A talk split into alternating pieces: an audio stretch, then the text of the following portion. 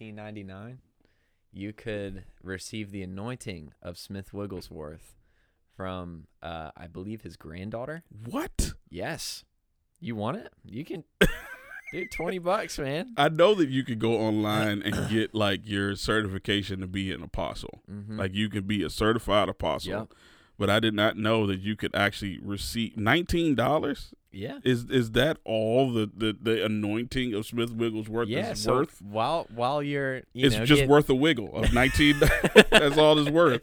That is crazy. Yeah. So while you're at it, getting your apostleship license, you know, you can go ahead and Oh my goodness. get that anointing from from uh, Smith Wigglesworth's uh, granddaughter, I believe, or niece or something. Oh my goodness. That is oh my goodness.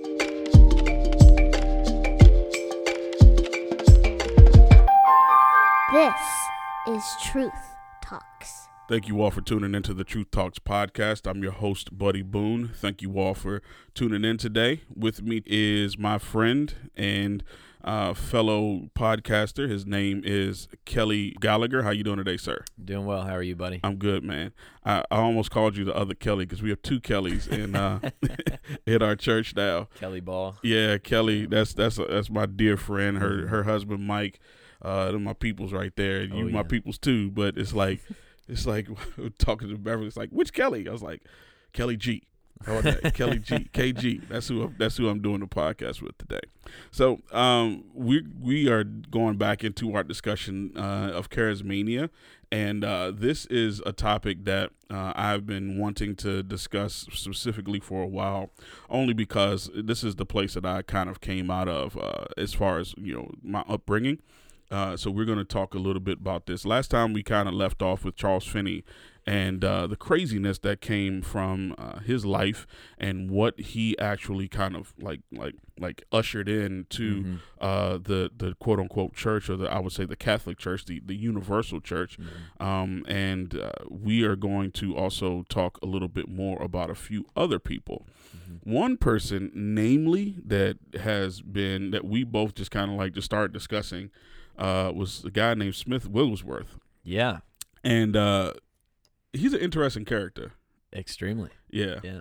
Um, I remember the first time I heard about Smith Wigglesworth. Uh, someone said, "Hey, Matt, you, you, buddy, you heard of Smith Wigglesworth?" I was like, uh, "No, that's a funny last name." hmm He was like, "Well, Smith Wigglesworth, man, he was he. I mean, he could heal anybody. He could heal. He, he just had the, the gift of healing. It's like one his his wife had died at one point, and this is the story. I'm I'm regurgitating the story, so I don't know if this is true or not. Um, but he, he I'm regurgitating the story. He said, "Man, you know, Smith Wigglesworth. He laid hands. His wife had died, and he went into the room. He laid hands on her."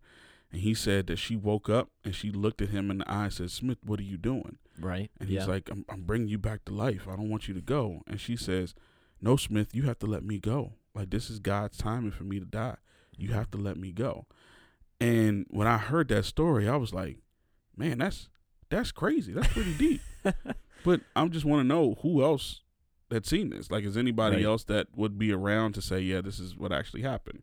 Uh, and, and in most of these cases, Mhm. there's not anybody else around that does this no. you had another um you had another story that you were you were telling about Smith. Wigglesworth. Um yeah. ahead. Yeah. So um, to start, uh, Smith Wigglesworth was a first wave charismatic. mhm. So he was uh, like the fundamental Pentecostal, if that's even a thing. yeah. Um, but he was out there, man. He was really big on uh, faith healings. Mhm. Um, and he he had some pretty crazy views on what God would tell him to do when healing somebody, which I guarantee you it was not God talking to him to tell Mhm. him these things. Um, he was often very violent with his healings. He Hmm. would say that God was telling him to tell this woman to kneel down and he's going to kick her right in the head. And he would do those things. Wow. And one of the most outrageous stories I heard, and um, I don't know if this is true because he told this story Yeah. as well as Can't many rely. many people around him. and, Yeah. you know, it that's the like it, it it's not a very good witness testimony when you have all these wicked men, Mhm. false teachers who are saying, "Yeah, this happened." Um, but there was a uh, young family that had a two month old baby, and uh, their baby was, you This, know, is, this is not starting off good. no, no, it's scary. Oh no. Um, the baby was pretty much like in in intensive care in the hospital, and the parents abducted the baby from the hospital. Um, pretty much kidnapped the baby and brought the baby to Smith Wigglesworth during one of his meetings. Um, and Smith Wigglesworth took the baby up on the stage and asked the parents, "Can I do what God tells me to do with the baby?" Oh no. And you know, being you know that the child's on the deathbed, you know, they were like, "Yes, do whatever God tells you to do." Oh, this is bad. So God, uh, he he uh, he says that God told him to throw the baby up against the wall. What? He took the baby, threw the baby up against the wall, and proceeded to kick the baby around like a soccer ball.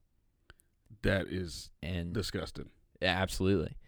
Um, and said that you know the baby fell into the congregation and wasn't even crying, The, And the said- baby's dead. and said that the baby why baby was baby's healed. not crying. Yeah. The baby is dead. No, that's a completely insane story. That you know, it, it's these kind of things that are just believed. Like, oh yeah, that happened. It's just like you know when your friend told you about the story that Smith Wigglesworth told about Right. his wife. He revi- he revi- revived revived his wife. Sorry, I can't That speak. so horrible. Yeah, and uh, yeah, he. But that that wasn't a very uh, uncommon thing for him. He would go to people in the hospital and punch them in the stomach, saying that they were healed in Jesus' name, and and crazy things. And he has all these outrageous testimonies of people getting revived and everything.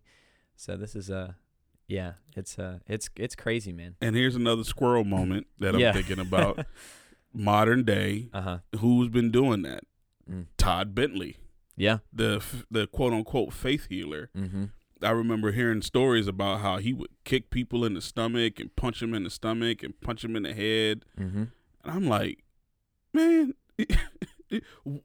I don't understand. Like, if you, even if you look at the scripture, if you look at the scripture and Jesus did things to heal, this is Jesus, though. I mean, Mhm. he did things to heal, but I don't ever remember hearing him or seeing him in the scripture punch anybody in the stomach, punch him in the face. Yeah, he uh, spit in a guy's eye. He he spit in um uh uh he spit in some dirt and put some mud on someone's eye. Okay, Mhm. but that he's not assaulting them. He's not No. throwing them up against the wall. Mm-mm. You know, he's not tossing them off of a cliff. Mm-mm. You know, he's not doing anything crazy. But he's also the son of God, so he could do whatever he want, and it would still make the point. But to hear him do this to this baby, it's Yeah. like, dude, you you are off your rocker. And Yeah. then even worse, claiming that this is from God. Yeah. Come on, man. This yeah. this is this is that that cannot be of God. You know, that's that is ridiculous, man. Yeah. Oh my and, uh, goodness. that's a a scary thing about um, many within the charismatic movement. It's that um, I, I've heard I've heard this said many times that you can't put God in a box. You can't put God in a box, and what they mean by that, without saying it, is that God is not contained in the Bible. God goes outside the Bible. So people's prophecies, it may not be consistent with Scripture, but they're prophecies from God, right? yeah.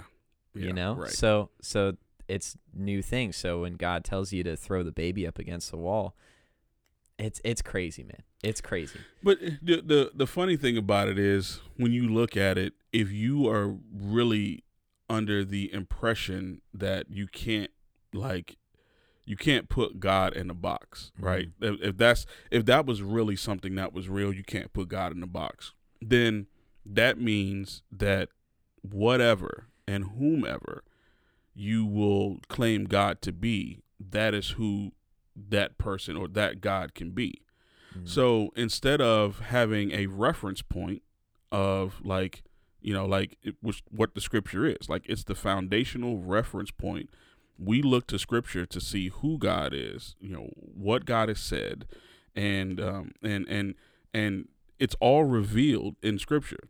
If you look outside of that, saying God is not, you know, He's not in a box, then that means that whatever, Mhm. whatever you say can God is, then that's who he is. yeah Thus, the world saying that God is a woman. mm-hmm. Thus, the world saying that God can be found anywhere. right There are multiple paths to God. Uh, God has spoken to me and said this, this, and that. mm-hmm. You know, and and the the problem with that is not necessarily the fact that it's uncontainable Mhm. Like you can't say, well, this is what the scripture says. The problem with that is that people are sinful. Yeah. So what you're actually doing is making God imperfect. Mm-hmm. You're making God imperfect because of your unperfect or non-perfect, or however you say that, your unperfect thinking and your your your uh, your filthy rag thinking. Mhm. Uh, I'd put it that way. Yeah. Like how you're thinking and how you're viewing yourself. You're you're trying to see God through yourself, Mm-hmm. which is which is crazy, which is in which is completely fallible. Yes. And Smith Wigglesworth and Charles Finney and all these guys, Parham, all these guys that we're talking about, they really brought in and allowed the church to do that. And Mhm. instead of searching the scriptures, they were actually making it so that the scriptures were secondary Mm-hmm. and what they were saying is primary. So yeah. this pulls us to uh, kind of move now and progress uh, closer to to like the now uh, of of it. So I can go, we can go like to the 1960s, Yeah. and we can look at a few people that were in the 1960s. So Mm-hmm. um, give me a second here. So have you ever heard of uh, you've heard of Fred Price? No. Wait. Would, no. No. Not Fred Price. So Fred Price is actually in California. I think he might be still alive as well. I think he's still alive. So Fred Price, he was when I was a kid. That was the guy. This is like the '80s. I wouldn't say the '60s. I'm not that old, but uh, in the '80s, uh, Fred Price was kind of like the guy that was, you know, he would say, "We walk by faith and not by sight." He would quote that. That was his slogan for the church. But it soon began to be uncovered that he was actually following in uh, some people from earlier. So the one guy's name is Ken Hagin. Mm. So Kenneth, Kenneth Hagen, Hagin, was kind of like this. This he was kind of like just coming on the coattails of Charles Finney and Smith Wigglesworth, Right. and kind of just bringing all of those things in. I remember seeing a video of Ken Hagin, and I'm gonna actually back up a little bit to something else that is extremely weird. Mm-hmm. Weird. I remember seeing a video of Ken Hagin just kind of walking around the um the the the uh the, the sanctuary that he was preaching on might have been a coliseum or you know some type of convention center. And uh he was just laughing. And he had somebody behind him and you know they were holding him because he could fall over at any moment and he would go and touch people and they would just convulse like Mhm. literally convulse. And in that crowd i saw uh Oral Roberts. Um he was there. Uh, i saw kenneth copeland. He was there um, and a lot of the other people that I kind of didn't catch. But the the biggest thing is that those are the type of environments that were breeding grounds, not just for like the healings to take place and the the oh I think that this is like you know what it is. It really isn't about that. It was more or less for the purpose of the theology. Right. And uh, let me remind you what uh, the Apostle Paul said many, many times um, uh, when it comes down to um, uh, false prophets and and uh, people that were uh, were basically not. They would they would come in and they would say, uh, "Where is it at? Help me out." If anyone comes and preaches a false Oh, gospel different than. yeah a gospel different than jesus uh, i'm like i'm i'm like i have it on my i'm like i have it in my brain but i can't think of where exactly it is. Like i'm looking at it but i can't think of We gotta exactly where it is. So i'm going to read this to you. First john chapter 4 verse 1 my dear friends let me read it in the correct version. The um the extra special version. Uh, chapter first john chapter 1 chapter 4 verse 1 beloved do not believe every spirit but test the spirits to see whether they are from god. For Mhm. many false prophets have gone out into the world. By this you know the spirit of god. Every spirit that confesses that jesus christ has come in the flesh is from god and every spirit that does not confess jesus is not from god. This is the spirit of the antichrist which you have heard was coming and now is in the world already.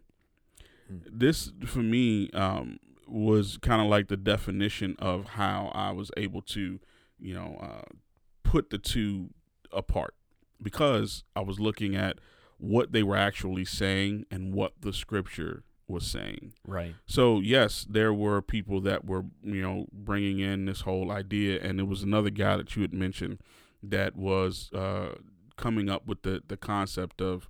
Uh, uh, well, not coming up, but like kind of revitalizing the concept of, of of the gifts and bringing back. Mhm. You know, who was that guy you were talking Oh, about? Oh, uh, you talking about Montanus? Montanus. or- yeah, can you tell me about yeah. him? Yeah. So, um, is it Montanus or Montanus? I forget how to. I want to say it's Montanus. Montanus sounds uh, fancier. yeah, it sounds fancier, but I don't know if it's correct. but uh, I'm gonna I'm gonna stick with Montanus until uh, there's a correction. Um, but he was a second century Mont, Mont, false prophet. Montanus. Montanus. Yep. Okay, awesome. Uh, so he was a second century false prophet. Um, he taught uh, basically like re- a redefining of the gifts. Mm-hmm. Um, he uh, talked about uh, like continued revelation. Another big thing that he promoted was the secondary baptism of the Holy Spirit. Uh, I have some uh, notes written down here I want to share with you guys. Um, While you do while you're looking for that, I'm gonna read a, uh, something from Eusebius. He was a church historian around 260 and 270, so closer to the third century. He wrote the following about Montanus: In his lust for leadership, he became obsessed and would suddenly fall into frenzy and convulsions. He began to be ecstatic and speak and talk strangely and prophesy contrary to that which was the custom from the beginning of the church. Those who heard him were convinced that he was possessed. They rebuked him and forbade him to speak, remembering the warning of the Lord Jesus to be watchful because false prophets would come. Yes. So one thing to note is that he was totally on the fringes back then. Mm-hmm. You know, he was not a very popular guy. He had some followers, but by the end of the second century, they were basically all wiped out. Mm-hmm. And he was rebuked by the church. Hmm. That's another big thing. Mm-hmm. Unfortunately, th- today we don't see that with the charismatic movement. Mm-hmm. So, um, I I have in my notes here. It is no longer fringe as it was in the early church with Montanus, who was a second century false prophet leader who offered new and strange teachings about the sign gifts.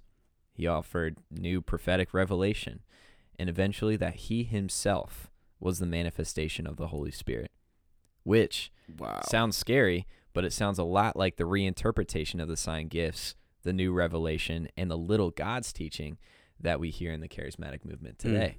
Mm. You know, I've heard it by uh, Creflo Dollar that you know a, a dog gives birth to a dog. You know, uh, a cat gives birth to a cat. A plant makes another plant. When God created man in His own image, what did He create? But little gods, and that's that's not an uncommon teaching in That the is so charismatic church today Yeah, it's not. maybe not all charismatics believe that, but that's a common teaching. Um, and that is so similar to Montanus. The scary thing is, we don't see the church openly rebuking that. Mm. We see the church saying, "Oh, come on, let let's all let's all be friendly." You know, we have uh, the softest pastors that we've ever had, and I praise God for our pastor, Mm-hmm. who is a man who is, you know, like he will not um, uh, just let that idly go by. If somebody were to come into the church or tell somebody within the church anything to do with the little God's teaching, he would openly rebuke it and Mhm. be very helpful Yeah. in that. But in the church today, we we see many people who are just kind of catering to these theologies, which in the early church we saw were rebuked right off the bat. Mm-hmm. You know, it wasn't. Uh, it didn't take much time. It was evaluated by Scripture. It was seen to be false, and then it was rebuked, and eventually they they went away. That's know? crazy. It was out on the fringes, and now today it's the main. It's really the main mainline Christianity is what we see much of the charismatic movement. We see. Uh, uh, I don't even want to call him a pastor. I don't. I hardly even want to call him a preacher. But Joel Osteen, Mm-hmm. I it, whenever I talk to a coworker about Christianity, they know who Joel Osteen is. Yeah. He's a representation of the church. Mm-hmm. That's terrifying. Yeah. You know, um, and there are people who you know openly rebuke Joel Osteen, but by and large, he's openly accepted in the church today. hmm But even uh, a, a guy like uh, Steve Furtick, who Yeah. would be, um, and and we haven't even uh, gone into the the modalism uh, Mm. of the charismatic uh, faith. Um, you know, people know who T.D. Jakes are Yeah. uh, is, hmm um, and you know they they know who these people are. But the problem is that like. I remember the I remember the last teaching, uh, the the men's Bible study, uh, how uh, my our pastor stood in the pulpit and literally said to us, uh, uh, you know, talking to us about godliness and what our sin does and how it affects us, affects our generations to come. He, he brought up the story of Achan and how uh, in that whole thing, it wasn't just Achan was the one that sinned. He was the one that hid the the gold. He was the one that uh, grabbed the robe and then put it in the ground in, in, in his Mhm. tent. Um, but it wasn't just Achan that died from that; it was his entire family. Yeah. They put rocks on them and they and they they stoned them, threw the rocks on top of them, and burned them, burned their bodies. Like it wasn't just him; it was his entire family, all his livestock, everything.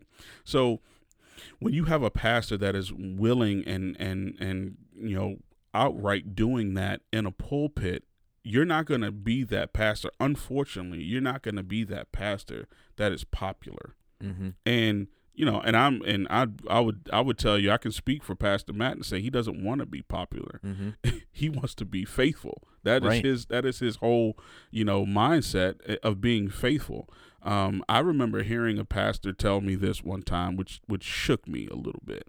Um and literally talking about like uh uh you know their belief about black lives matter about you know social justice and all these things and when we were talking you know from what i can understand about what he was saying uh he had a pretty straightforward spiritual outlook on it, which I think is cool. Um, and it wasn't anything that was bad, and we were agreeing on a lot of things. Because on even on this podcast, I'm not you know afraid at all to tell you uh, that the whole movement and even the phrase Black Lives Matter is unbiblical, hmm and the social justice movement is just a joke.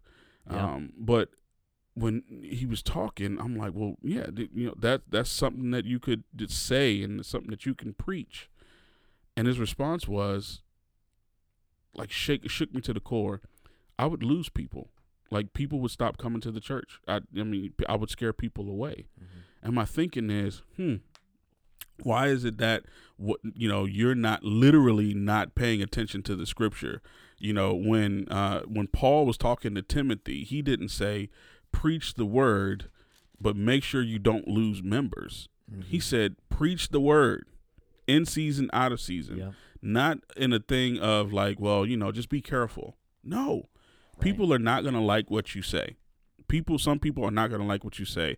Mhm. I don't like when I don't like it when uh, when when Matt convicts me of my sin. But you know what? Mhm. I embrace it because I know that that's what I need, and I I, I lean into that. Yeah. You know, and I listen to it, and I keep coming back every single Sunday Mhm. when he convicts me of my sin. I keep coming back, and I keep studying the scripture and and training myself, gymnot gymnazoing myself oh yeah. to There you go. godliness. You, know what I mean? And Mhm. it's and, and it's important.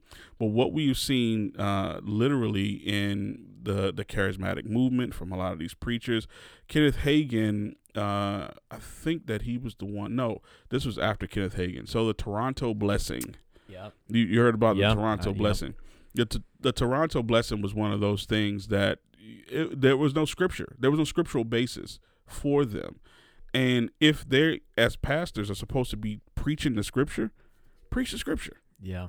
You know the the charismatic family that I was influenced by, the father came out of the Toronto blessing. Really? He went to one of their services up at their big airport uh, hangar church thing. Um, and he said that he had gone to seminary and, and everything before and came with his notes and came to critique it. Um, and he was sitting down, you know, trying to take notes of everything. And then he said that his body completely locked up, that he dropped everything that he had and he started like insanely laughing and falling on the floor. Now I had a I had a sit down with him one time, Um, so I, I was a new, I'm still a new Christian. I'm, I've only been a believer for like four years now. hmm Um, but I was a new Christian at the time, and uh, he had uh, taught us about uh, what it means to be drunk in the Spirit, which we're going to talk all about that. Mhm. I'm excited to talk about that. Um, but he was talking about drunkenness in the Spirit, and as a new believer, diving into the Word doesn't take you very long to see that drunkenness is a sin.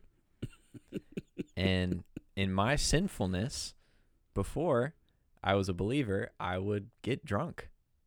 And that that was something that I laid aside because I'm now gonna follow Christ, and he taught that um, you know the Holy Spirit can make you drunk essentially, and I sat down with him and I talked with him about this, and uh, uh, just as a as a precursor to this, notice how much Scripture is applied in here.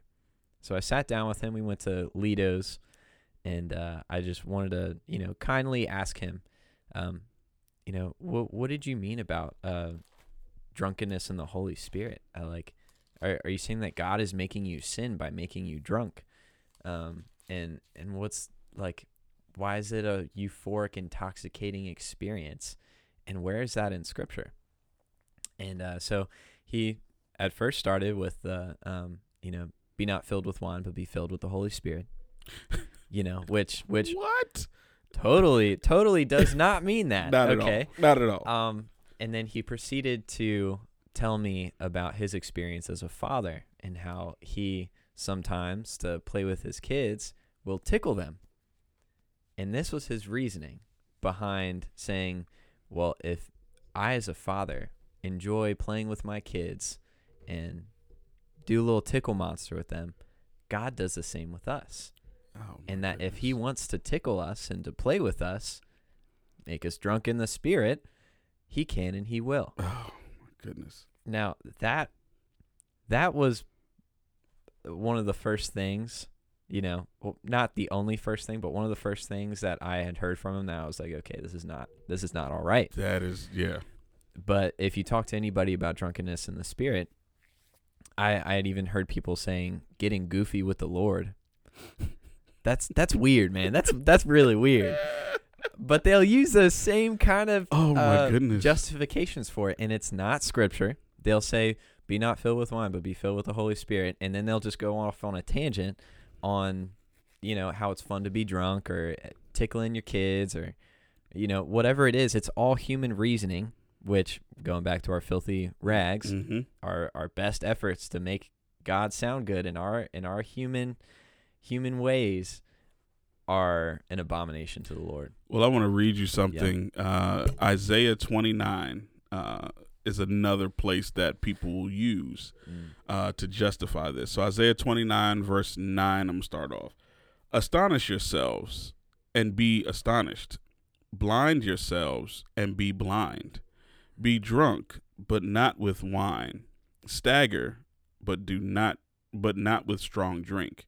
For the Lord has poured out upon you a spirit of deep sleep, and has closed your eyes, the prophets, and covered your heads, the seers. And the vision of all of this has become to you like the words of a book that is sealed. When men give it to one who can read, saying, Read this, he says, I cannot, for it is sealed. And when they give the book to the one who cannot read, saying, Read this, he says, I cannot read. It, it, it gets better. Verse 13. And the Lord said, Because this people draw near with their mouth and honor me with their lips, while their hearts are far from me, and their fear of me is a commandment taught by men. Therefore, behold, I will again do wonderful things with this people, with wonder upon wonder, and the wisdom of their wise men shall perish, and the discernment of their discerning men shall be hidden. So they try to use verse 10, Wow. or 9 and 10 be drunk, but not with wine, stagger, but not with strong drink, as a, I would say, a, uh, what's the word I'm looking for? like as a a- command. as a command or uh, just trying to justify justification of them being drunk in the spirit. But if you read, it, this is this is the worst part about what they do is is is, and this is something that I would caution everybody that's listening. if you are looking at a specific scripture and then you're taking that scripture and making it a law, then you have completely lost what's what word study and scripture study is all about. Mm. When you study the word of God, you cannot just look at it in uh, this this like silo of of a, of a scripture. I'll give you an example. I'm gonna let everybody know that Kelly peed in the bed last night. Like not everybody knows that. Did you know that? I I didn't even know that. You sure? I had no idea that I peed the bed last night. Right. But if we put it in the right context, you were one years old and you did it. Sure. That that's Ah. very valuable. That's very viable, I'll say. Yeah. At one years old, when you are not to the point where you can control yourself, you would do something like that. Mm. But the thing about it is people read stuff and they don't put it in the proper context. And then it's like, oh, well, that happened. No, put it in the proper context. Kelly was one years old and he peed in the bed last night. It, that is completely, yeah. We can we could all say because go. at that Yeah. point of our lives, we were nine months old, six months old, Yeah. one month old. You know, yeah, that happens. Yeah. But the problem is, you take do scripture and you do the same thing. You read, "Be drunk in the, be drunk, but not in, and with wine." You think, "Oh, well, that means be drunk in the spirit." If you read the whole chapter of Isaiah twenty nine, it talks about how Jerusalem was taken over, and it was a punishment. When you read verses thirteen and fourteen, um, when it says that they honor me with their lips while their hearts are far from me, Mm. you understand that that is not a good thing when they are drunk, but not with wine. Not at all. They are literally drunk with their sin. That's what they're drunk with. And I, so looking at the notes that uh, that John MacArthur put in here, the blindness and the drunkenness came from the people's inability to comprehend Isaiah's message about trusting God instead of Egypt. Uh, verse ten, uh, that the notes say, because Israel refused to hear her true prophets, in, in initially their ability to hear has been impaired. So they're literally not being able to see and hear God's word, which is literally what a lot of these charismatic preachers and pastors in air quotes are doing. They're not able to hear and see. They're blinded. They're deceived. So you're telling me that I can't use that to say that I'm drunk by the Holy Spirit. Uh, th- Where is that as where is that first of all, if you look at how this is, you know, um, if you look at Isaiah, you know, this tw- this chapter 29, it has nothing to do with the Holy Spirit being drawn, you know, poured out on people. This is literally God blinding them, just like He did in in Romans uh, chapter one. Excuse me. Um, and uh, another part, another gospel that I was literally reading. I think I want to say is uh, First uh, Thessalonians, where they were being um, they were being blinded, they were being Mhm. deceived, and they could not hear because you know God sent a deception towards them. And I'm probably wrong when I say First Thessalonians. See, that's why I, I like to have Matt here because he's like my concordance. He Yeah. he'll, he's like, oh, yep, I know where that is. So you know, Yeah. please forgive me, y'all. But but that's the thing. I'm still growing. Um, Mhm. that's the thing. It's like they are literally they have this deception that is being drawn upon them because of the fact that they are rejecting the truth. Yeah. These pastors are rejecting the truth and then and then spreading it. So um getting back to what we were saying about Right, the right. the Toronto blessing, um not just drunk in the spirit, but also uh it was um um what was it? It was being slain in the spirit you yes, were talking about. Yeah. Mm-hmm. Yeah, so um they I I don't even know uh where they pull a justification out of scripture from for this.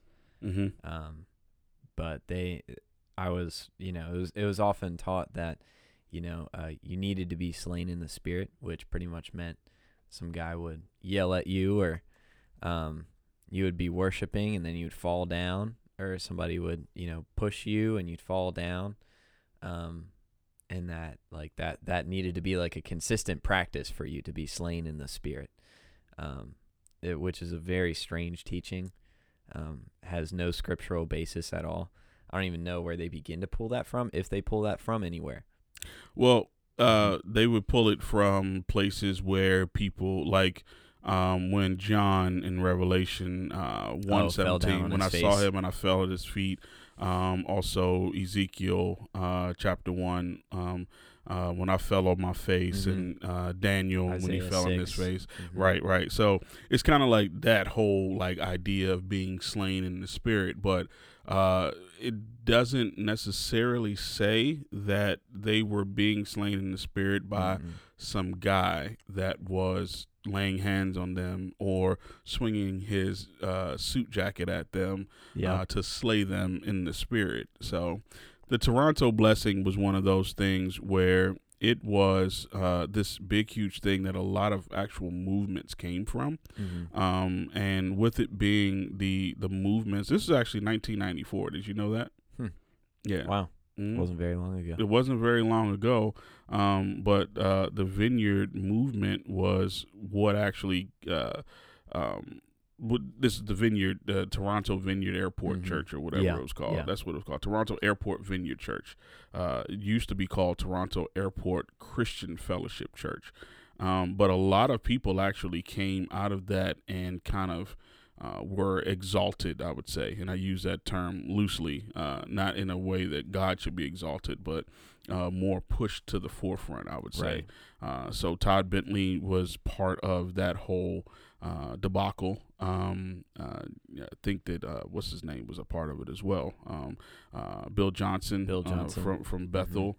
Um, uh, what's his name? Uh, he's uh, over Morning Star. Uh, but a lot of those people Mhm. actually came out of that. The issue really comes down to uh, this. The issue comes down to not just the uh, the whole movement as as it is. It really comes down to their interpretation of Scripture. Right. That's that's the scary part of it. Yeah. They look at charismania and they interpret Scripture. Uh, they interpret Scripture a different way. So. So there is this thing, um, this concept called dominionism. Have you heard of dominionism? I don't think I have. No. All right.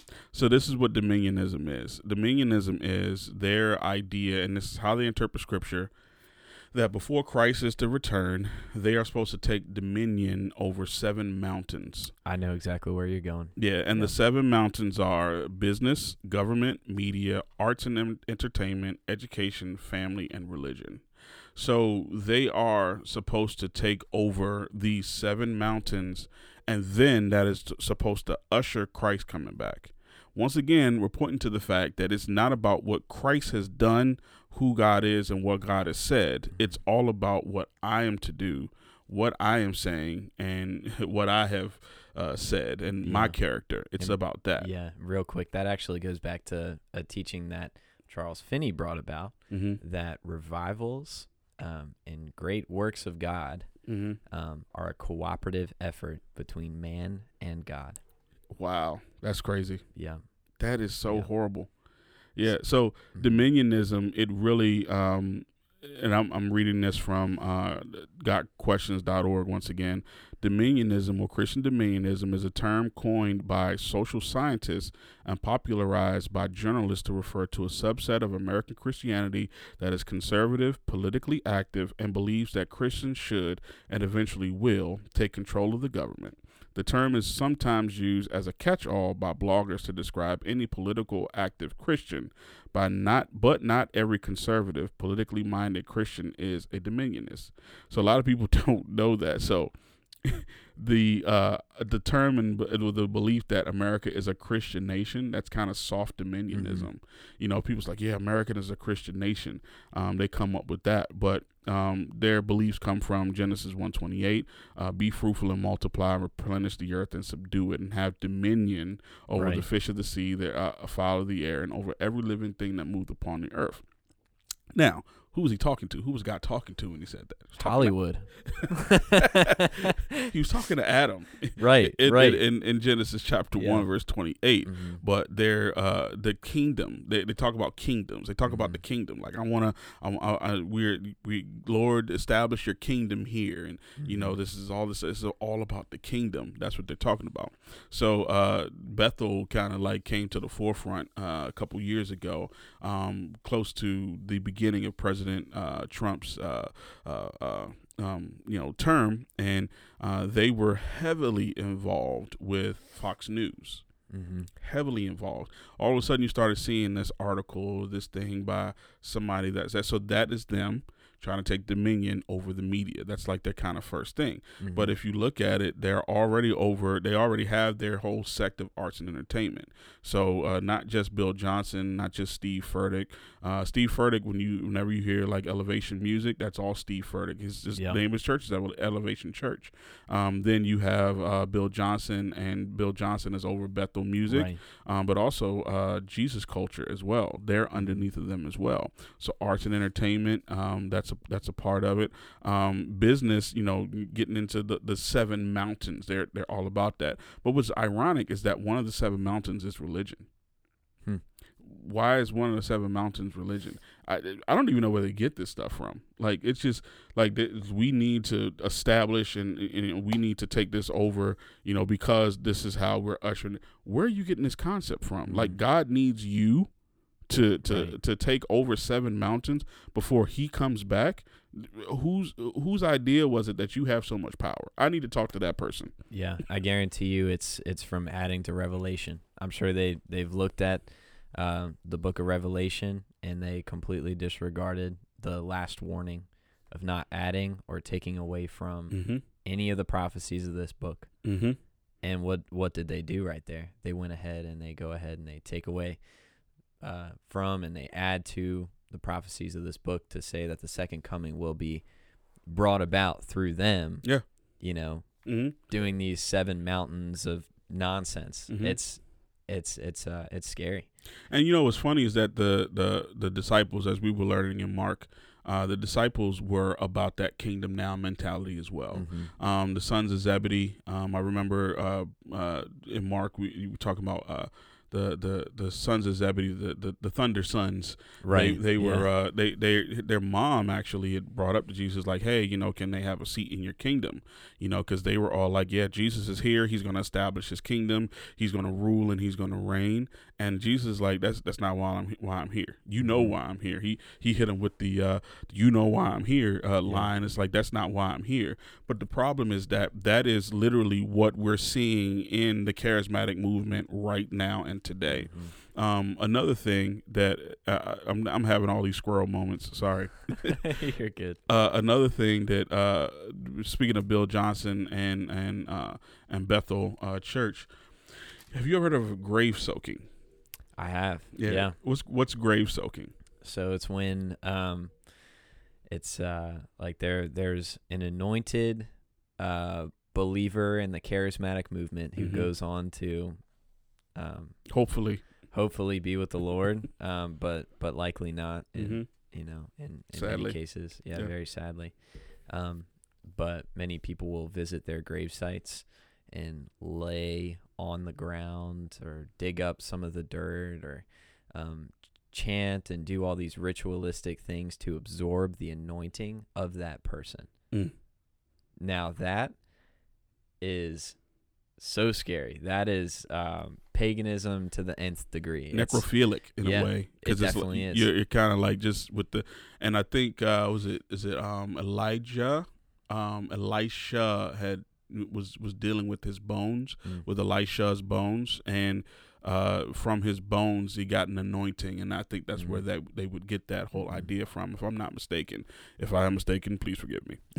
but from what I understand, like that's where they got Mhm. that whole idea from, Mm. um, and that's where the whole grave soaking came in. So they would hang out in graveyards. Mm-hmm. You know, they still do it today. You know? Yeah. I don't know what's happening with them because I know that they have been coming under a lot of uh, scrutiny because one, they closed down their uh, school of uh, supernatural healing because Yeah. of COVID, which I Mhm. find completely ironic. It's so funny. it's, it's that's- completely ironic Yeah. that in the time that they needed the most, you would do that. But also, um, they were getting un- under a lot of scrutiny as well because of the uh, outbreaks that they were having. It's like a 100 and Mhm. something people Yeah. uh, coming down with either is a case of COVID or not. I, I don't think they died of it because that would have been a bigger news story. Mhm. Um, but there was a lot of people that were coming down with COVID. Uh, the healing place, and and Mhm. here's the thing, you know, I don't wish that they have COVID. I don't don't wish No. that people come down with COVID. That's not my. That's not the reason why I would even mention that. What I would mention is that I really wish that they will understand God's sovereignty. Yes. I really wish that they will understand the false theology that they're being taught. You know, I would hope that nobody gets COVID. I would hope that they did not, you know, have to deal with that because, you know, people have died of COVID. It's pretty serious. Uh, but at the same time, don't think that you are so holy and righteous and that you are some some gift from God to the earth that it doesn't matter if you get COVID or not. You're going to lay hands on yourself or someone's going to lay hands on you and it must and it has to leave. Like, don't look at that if God decides to take us away from you know with COVID, then that is God's plan. That's God's Yeah. desire. That's what He wrote out from the beginning. It's His plan. But don't make it so that you are not able to, or you will never do it, or you know, like in their case, it's like you know, and and I hear Bill Johnson say this all the time that it is always God's uh it's God's will to heal. Like Always, he, yeah. always His Mhm. will to heal. And sadly, with uh, uh little uh, what was her name Baby Olive. yeah, uh, Yeah. Uh, Olive or Olivia, whatever her Yeah. name was. It was like it was just like that was just a horrible situation where you saw how bad their theology Mm-hmm. is because their mindset was this is a, a baby that has died, but it is not God's will for her to die yet. I am superseding God's will and God's Mm-hmm. plan for uh, her life, and I'm telling you what she should be doing. She should be Mhm. living. What are you doing? Yeah. You know, like what are you doing? Who are you? Mhm. You know, who, how is it that the potter is able to the the clay is able to tell the potter how it's supposed to be formed? Like, Yeah. come on, get out of here with that. yeah. You know, it's sad. And you would hope from such a tragic experience that there would be some form of repentance, some form of learning, um, but rather it was justified with human wisdom from Bill Johnson that, well, sometimes uh, death goes outside God's will. You know, like sometimes Is that what he said? he along those lines. I'm paraphrasing, but yes, essentially, um, that this was not God's will that happened. Some some passed before it's their time, which is totally false, totally false. That's a that's a view that is like totally diminishing of God. Yeah. Um, and it's it's scary, man. And It's almost as if you're saying that God does not have control yeah, over death. yeah, Like God does not have control over death. That you know there are uh, situations outside of our control that gives you know that that death just happens mm-hmm. Out, outside of God's control. yeah, Come on, man. yeah. Oh, that is sad. That is sad. All right. Really. So let's let's we have a few you you have a few things more that you want to talk about too. Yes. Okay. Yeah. So I just kind of wanted to go over um, some of like the uh, the core theologies. We can just kind of list them out. We can talk about some others if there are some others. We've already talked about some with like dominionism. Mm-hmm. We've talked about being slain in the spirit. Mm-hmm. All these things, but I just wanted to cover a couple that we will dive into uh, a lot deeper later on in this podcast series. Mm-hmm. Um, so, uh, a, a couple things that characterize the cha- the charismatic movement would be the active gifts of tongues, um, or a prayer language, Mm-hmm. um, or ecstatic worship. I've seen people singing in tongues. Um, I've yeah, Yeah, I've I've lot. heard people, uh, you know, babbling off as they're saying words here and there, but then they're babbling off in you know unintelligible, un- undistinguishable, non-linguistic tongues. Mm-hmm. Um, so that's a, a huge char- characteristic of the charismatic movement, along with prophecy. Um, so people saying, "I feel like the Lord is telling me," you know, they're pretty Mhm. much acting as a medium, Yeah. as a in- wow. intercessory that word medium. Good of grief. the revelation of God. Yeah. It's really scary. I'm excited to, to dive into that because that's a very pervasive issue Mm-hmm. um, that I've had many friends involved with and I Mhm. was involved with. Um, a, a huge, huge characterization of the charismatic church would be in disorder.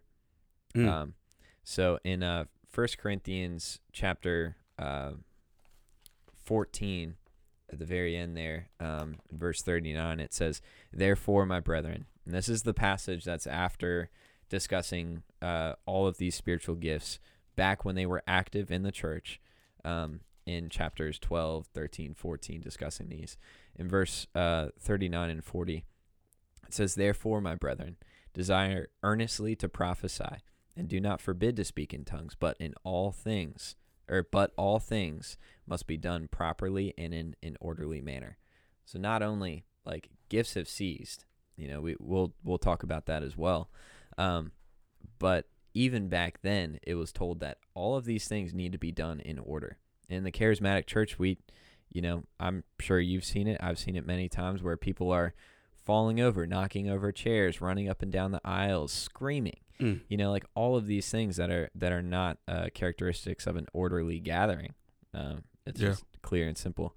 Um, so going into prophecy, it's a forth telling. It's like a future telling of fallible prophecy. Sometimes it can be wrong. Mm-hmm. Um, Yeah, and they they leave room for it to be wrong too. yes, yeah, Mhm. and that's in the whole medium thing. They Yeah. practice being a medium with saying, "I feel like." They they avoid Mhm. words like "Thus says the Lord." Mm-hmm. If anybody ever comes up to me with a prophecy, I'm like, "Hold up, hold up, wait." First of all, we're going to talk about some stuff in Deuteronomy. We're going to talk about what it is to be a false prophet in the first place and the condemnation that waits for them. Yeah. But Before you, You- say that, you gotta you gotta say thus says the Lord when you when Yeah. you do that. Yeah. Good. Like if you're really gonna say something, Mhm. be sure of it. Um, no prophet ever guessed. No. And if there was a quote unquote prophet who guessed, eh, especially in the Old Testament, like there was a harsh condemnation that that Yeah. fell to that person. Yep. Um, and another thing is uh, prophets and apostles in the church today, as an active office within the church today. Um, in uh, the book of Galatians, it talks about how, um, like they were there for the foundation of the church, Mhm. um, and we have moved past the foundation of the church. We're building onward. Mhm. We're not laying another foundation. That's Mhm. how buildings fall down. Yeah. You know that doesn't happen. Mm-hmm.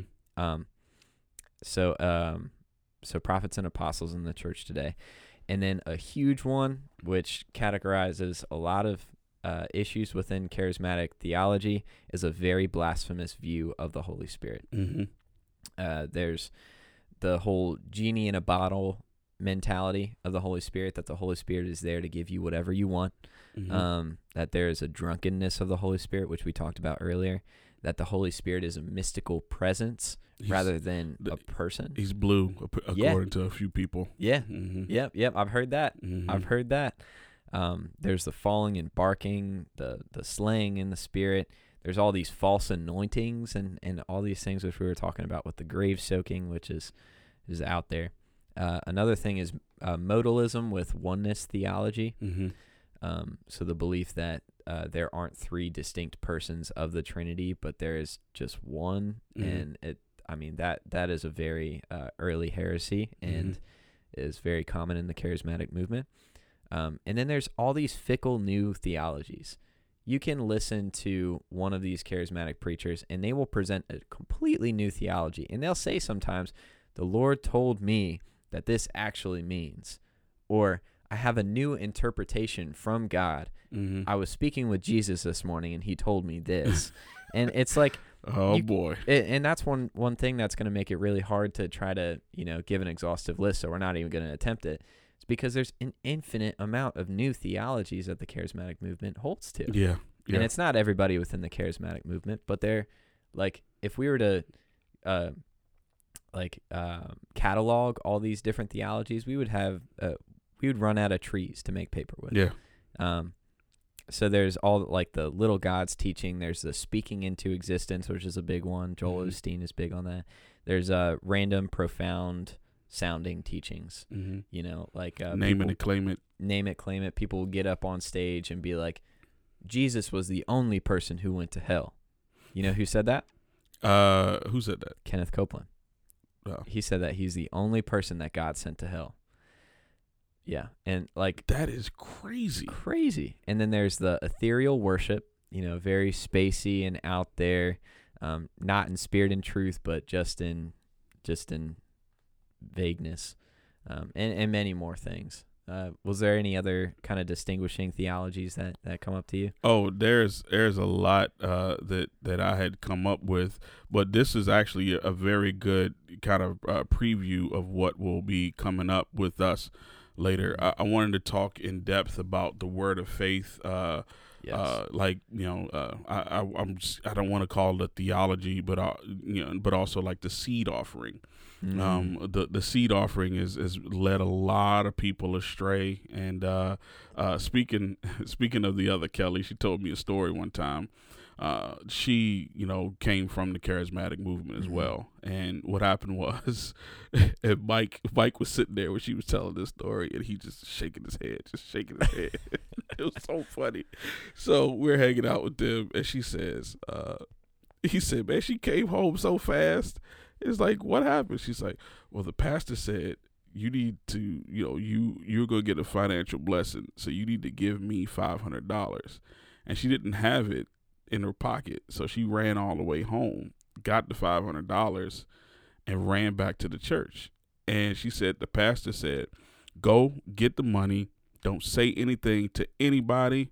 Just go do it. If you say something to anybody, you're gonna miss this blessing. So you need to go get the money and come right back."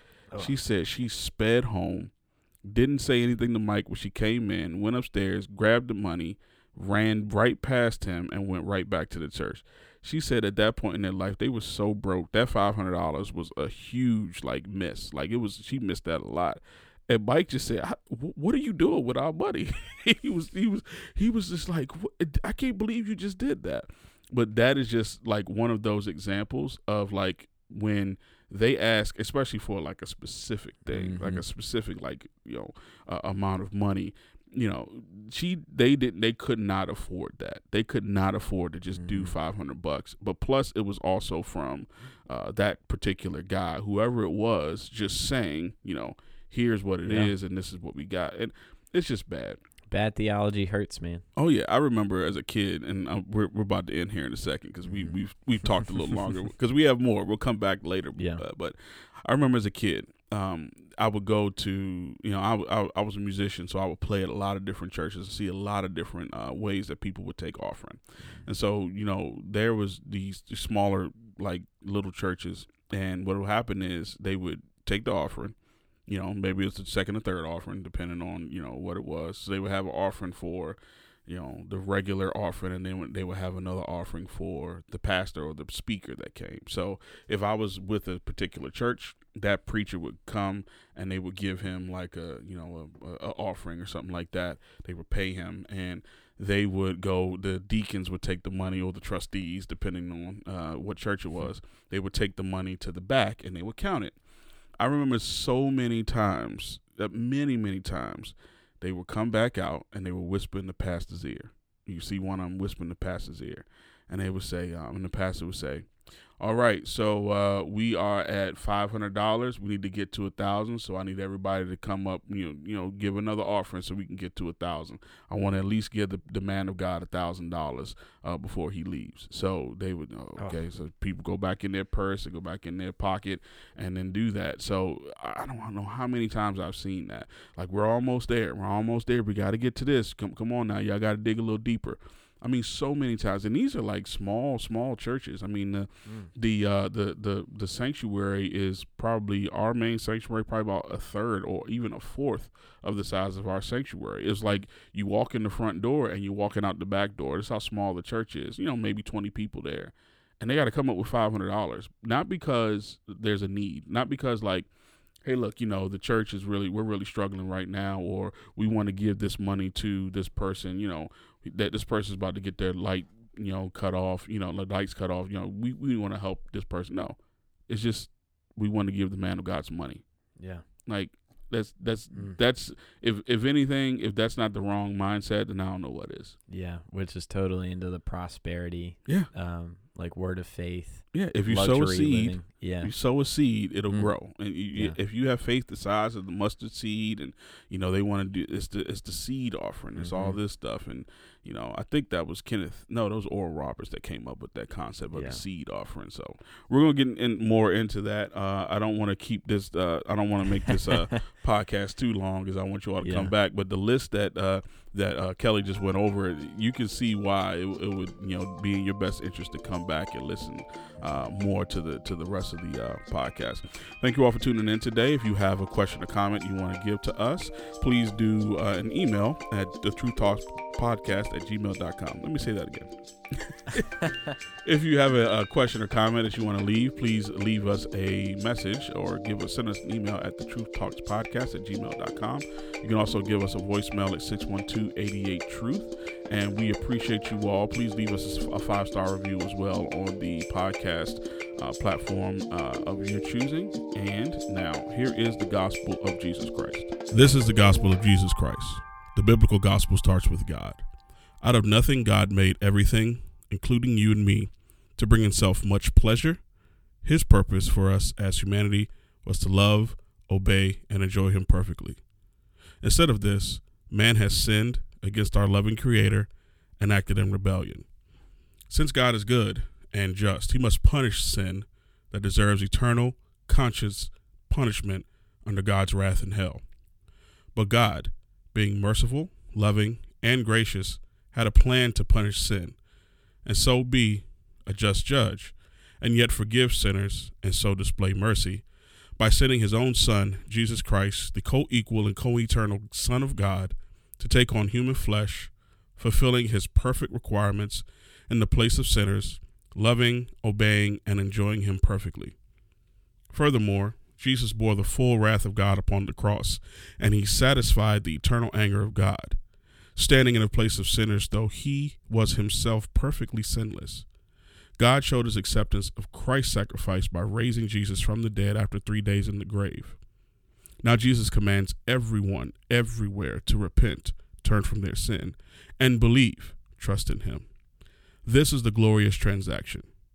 God then charges Christ's perfection to the sinner and no longer views him as an enemy, but instead an adopted son and daughters covered in the perfect righteousness of his son. We can now have peace with God and have eternal life with him forever.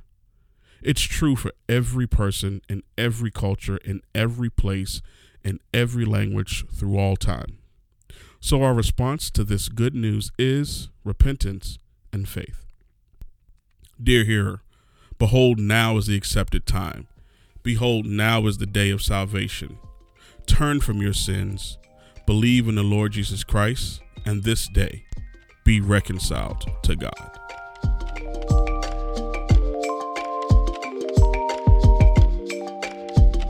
Thanks for tuning in today. Please subscribe to the podcast and leave a comment. If you have a question, please send them to the Truth Talks Podcast at gmail.com. Visit our Instagram and Twitter at the Truth Talks Podcast and visit our website at belcroftbiblechurch.org. delighting in the word, that we might walk in the truth. A ministry of Belcroft Bible Church.